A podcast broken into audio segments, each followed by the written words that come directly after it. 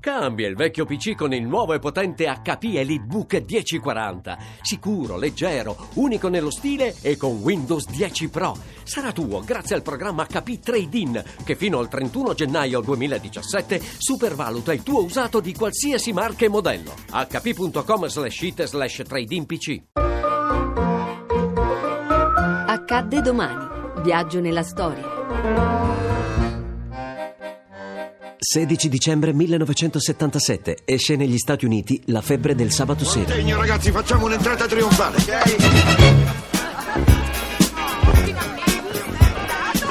È uno dei film più celebri della storia del cinema. Alla bravura degli interpreti, la coppia John Travolta e Karen Lynn Gorning si aggiunge una magnifica colonna sonora in gran parte firmata dai Bee Gees. Sin dalla prima apparizione sul grande schermo è un successo immediato e planetario. Ovunque esplode la febbre del sabato sera. Il film, girato a Brooklyn in pochi mesi, è uno spaccato degli anni 70 con le loro mode e le loro contraddizioni fotografa la realtà di certa gioventù americana, come la droga, l'emarginazione e l'immigrazione, ed ancora la violenza tra bande, la violenza gratuita, ragazze di periferia più o meno virtuose e giovanotti delusi dalla vita tranne che quando ballano, appunto, il sabato sera, di cui è protagonista l'italo-americano Tony Manero. Non vuoi sapere che lavoro faccio? Non è necessario. E io te lo dico lo stesso. Sto in un negozio di vernici.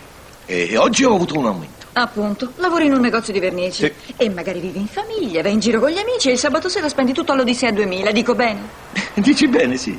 Tu sei uno fatto in serie, non sei nessuno e non arriverai da nessuna parte.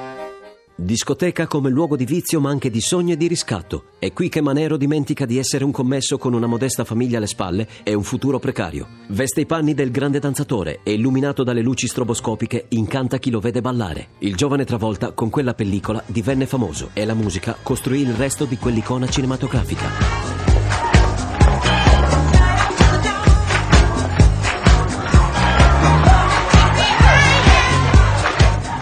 Indimenticabili How Deep Is Your Love, Night Fever, Staying Alive e More Than a Woman. Bastano poche note e tutti riconoscono quei motivi e quella storia che ancora piace. Nel 2010 La febbre del sabato sera è stato ammesso alla National Film Registry con la seguente motivazione, storicamente e culturalmente significativo.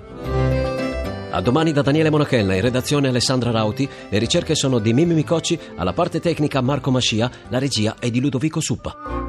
Il podcast e lo streaming sono su radio1.rai.it.